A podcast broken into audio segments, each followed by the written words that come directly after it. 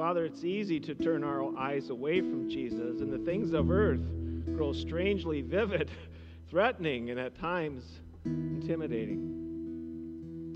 We thank you that we gather today as your people to once again hear your word, and we pray that you would speak. We thank you for the powerful gift of the letter to the Colossians. We thank you that they, like we, often struggle with getting distracted, where Jesus is not the center. He's just kind of that guy in the religious part of our lives.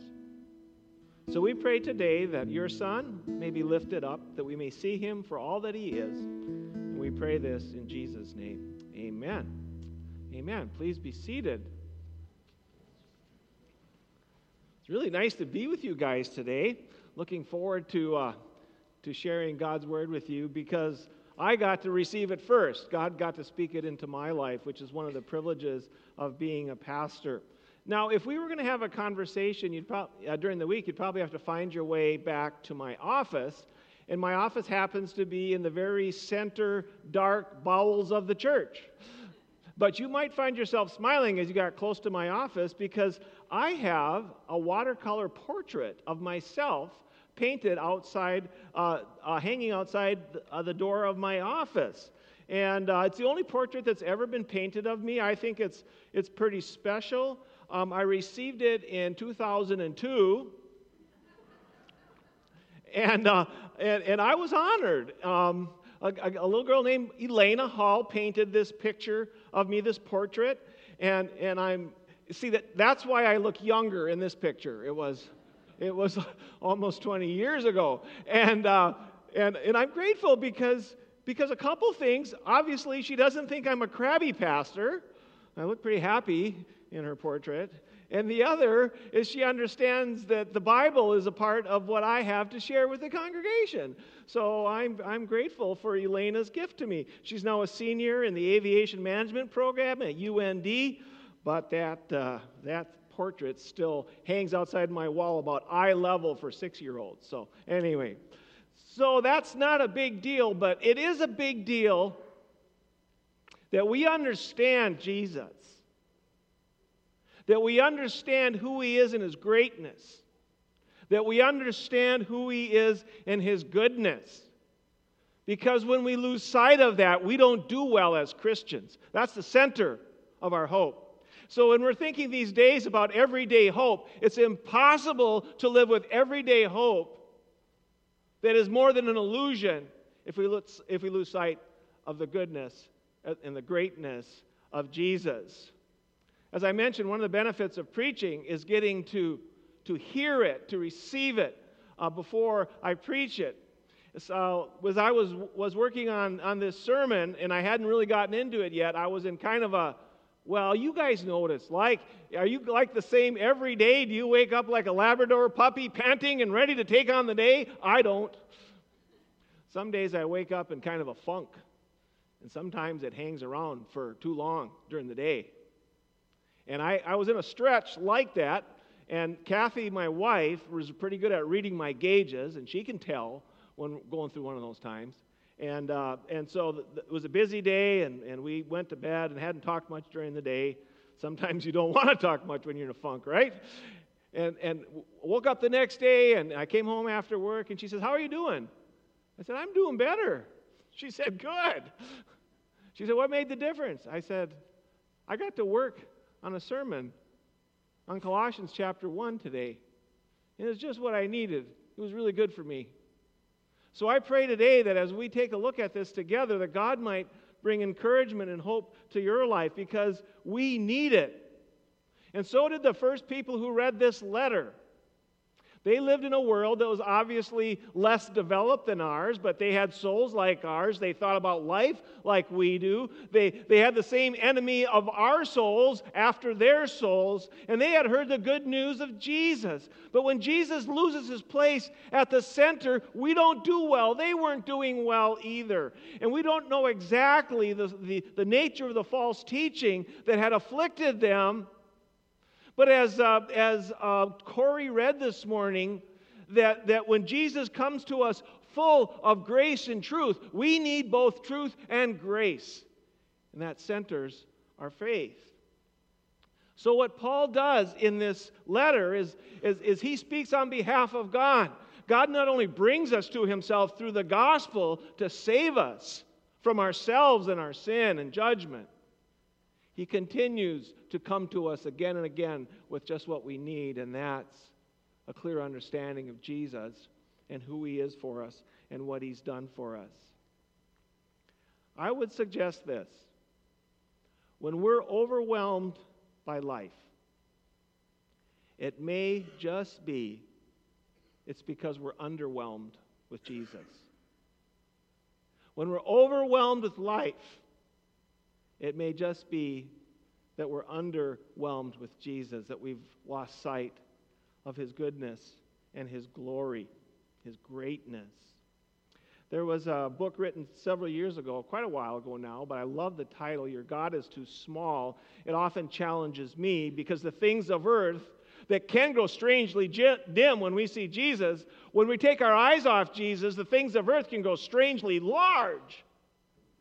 All you got to do is pick up your phone, and if you, if you read your news that way, sometimes I read my news on paper. I go out on the doorstep and I get this paper and I read the news in the paper. But I tell you what, that can overwhelm the center of my life and it can, it can drive me to fears and anxieties during the day. Paul, um, uh, J.B. Phillips said, People who have a vague, childish affection for a half remembered Jesus have never used their adult critical facilities on the matter at all. They hardly seem to see the paramount importance of his claim to be God. Yet, if for one moment we imagine the claim to be true, the mind almost reels at its significance. So, this morning, we are going to read together from the. Uh, letter to the, uh, to the Colossians, which we began last week, uh, verses 15 through 23. As Pastor Chris preached last week, we've already been introduced to the miracle of God rescuing us, of, of, of, of Him coming to our rescue as our Savior. But this morning, we're going to be thinking about who is it that comes to your rescue? Who is it whose name you bear? Who is it who is your hope? Who is it that you will stand before one day? What is he like? Well, we're going to hear what he's like today, beginning with verse 15, reading in Jesus' name. The Son is the image of the invisible God, the firstborn over all creation. For in him all things were created, things in heaven and on earth, visible and invisible whether thrones or powers or rulers or authorities. All things have been created through him and for him. He is before all things, and in him all things hold together. And he is the head of the body, the church. He is the beginning and the firstborn from among the dead, so that in everything he might have supremacy. For God was pleased to have all his fullness dwell in him. And through him to reconcile to himself all things, whether things on earth or things in heaven, making peace through his blood shed on the cross. Once you were alienated from God and were enemies in your minds because of your evil behavior. But now, God has reconciled you by Christ's physical body through death to present you holy in His sight, without blemish, and free from accusation. If you continue in your faith, established and firm, and do not move from the hope held out in the gospel. This is the gospel that you heard and that has been proclaimed to every creature under heaven, and of which I, Paul, have become a servant. What a powerful portrait of the living Christ. What an important call to reckon with. Should we have a vague, childish affection for a half remembered Jesus, to remember that at this moment he rules and reigns over all reality. and that is the one whose name we call on. I was listening to a bit of a marriage video by Francis Chan and his wife Lisa, and he kind of was talking about this. He says sometimes when we pray, we forget the one whose name we're using. We become so comfortable with, with using it that we forget the power and glory of this one whose name we're using. And I'm thinking, yes, yes, that's me. I believe in Jesus, but I need God's word to remind me what He has called me to believe about Jesus. And this morning we're reminded of His greatness and His goodness. This is God's way of straightening us out when we're off center. This is the way that God comes to us. His word gives us here a powerful picture of Jesus. And this is not unique to this letter, and it shouldn't be. The Apostle Paul's life had been captured by the glory of Christ.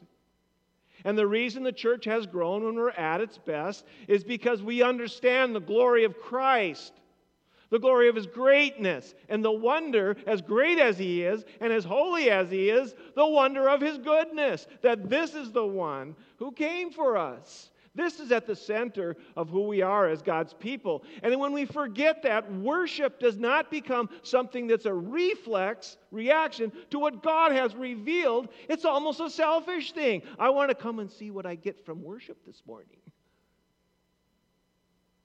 Instead of coming into the presence of the one, as, as the author of Hebrews put it, the Son is the radiance of God's glory the exact representation of his being, sustaining all things by his powerful word. After he had provided purification for sins, what if he hadn't? What if he hadn't provided purification for our sins? How would that go for us? But he has. He sat down at the right hand of the majesty in heaven. And what is he concerned about? He's concerned about us. Glory in the greatness, Jesus. We heard Corey read this morning these amazing first verses, which kind of make your head hurt a little bit when you try to get your head around it and try to think about it. In the beginning was the Word. The Word now is referring to Jesus before he became flesh and was given the name Jesus before he had been revealed as the Christ, the anointed one, the Messiah, God's Messiah, that would fix everything between us and God. He's referred to as the Word. The Word was with God, and the Word was God. He was with God in the beginning. Through him, all things were made. Without him, nothing has been made that has been made. We're talking about everything that we can see and everything that we cannot see. It's important that we understand the glory, the greatness, and the goodness of Jesus. This is our hope.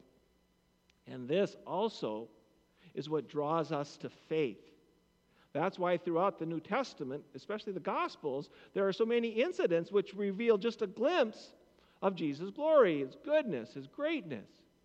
For example, there was a, there was a time when the disciples of Jesus were on the Sea of Galilee and a storm came up. I don't know if you've ever been, up on a, been out on a lake when a storm com- comes up. Sometimes they can come up kind of quickly. I remember being on Lake Mille Lacs with my Uncle Jerry. We were fishing in his favorite spot for walleyes, and they were starting to bite, so we didn't want to leave the lake, except that the lines were not going into the water anymore. They were arcing over the water. It was really weird, and it was weird for a reason because there was a storm brewing, and there was electricity in the air. And we realized we had to get off of that lake. Well, the disciples hadn't gotten off of the lake. They were caught in a raging storm. Jesus was sleeping, and they were frightened out of their minds. So they wake Jesus up and say, Don't you care if we drown? Jesus rebuked them for their lack of faith. It's, yeah, it wasn't always fun to be with Jesus, it was always for their good. It wasn't always fun. Times he has to rebuke me too for my little faith. Anyway, so Jesus is awake, he's rubbed his eyes, he's stretched, and then he rebuked the storm. Quiet! Shh. and the lake that was raging became calm again. And the men who were amazed and asked, What kind of man is that? Perfect question. Who is this? Who is this? John would write at the end of his gospel Jesus did many other miraculous signs in the presence of the disciples, which are not recorded in this book. But these are written that you may believe that Jesus is the Christ, the Son of God, and that by believing you may have life in his name. John, John was inspired by the Holy Spirit because God wanted you to know these things about Jesus. And Jesus did these things so that you may understand what God is like, what his thoughts are towards you.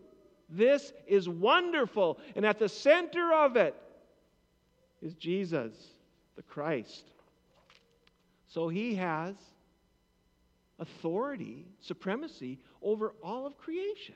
It was his idea. It was created for him. It was created through him. Wow. Wow. But there's things that we don't see that he created too. Do you believe in angels? Do you believe in demons? We should. They're real. And there are places in the world today where that is a very dominant, dominant part of trying to figure out life.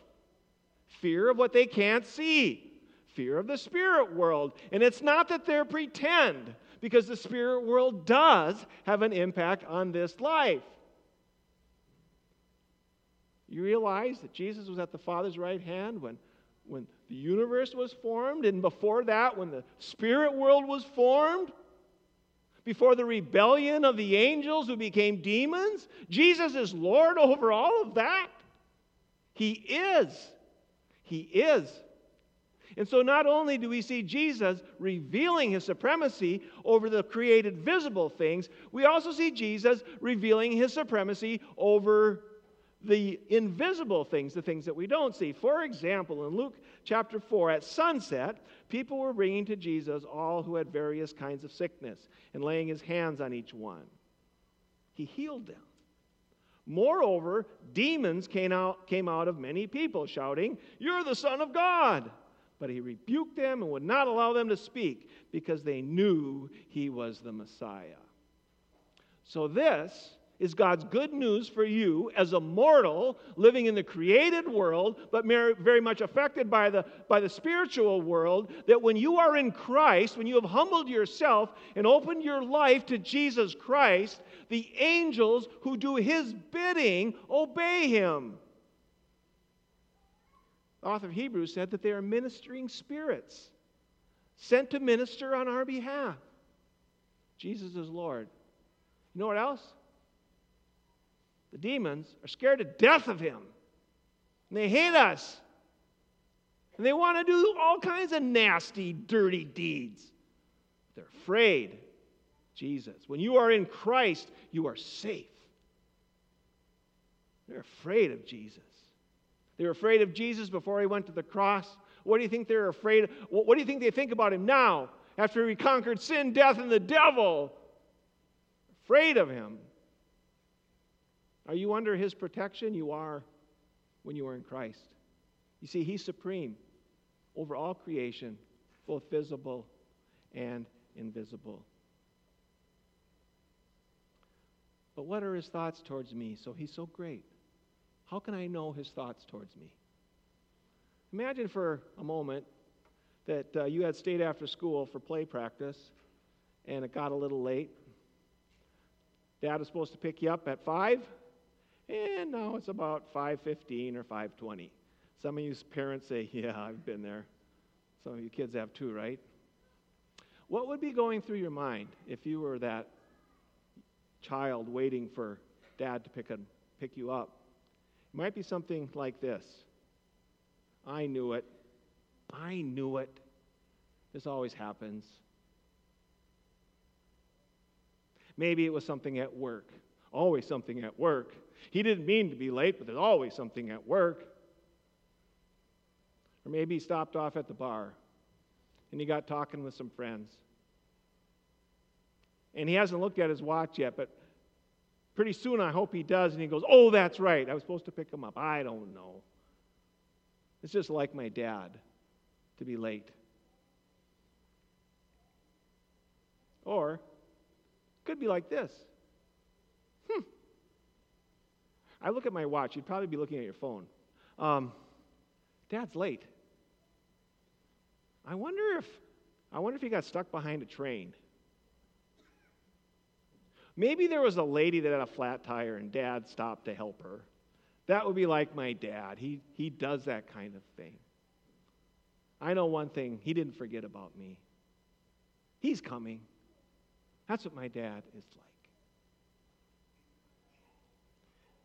So, as we think about our Father in heaven, what are your thoughts towards your Father in heaven? What is he like? How do you know? How do you know what he's like? Let's re- read again what we read earlier.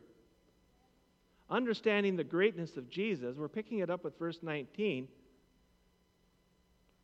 For God was pleased to have all his fullness dwell in him.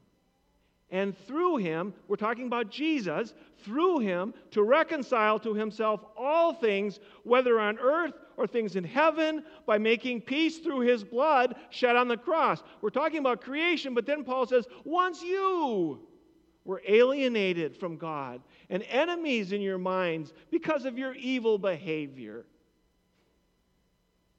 But now he has reconciled you by Christ's physical body through death to present you holy. Yes, to present you holy in his sight.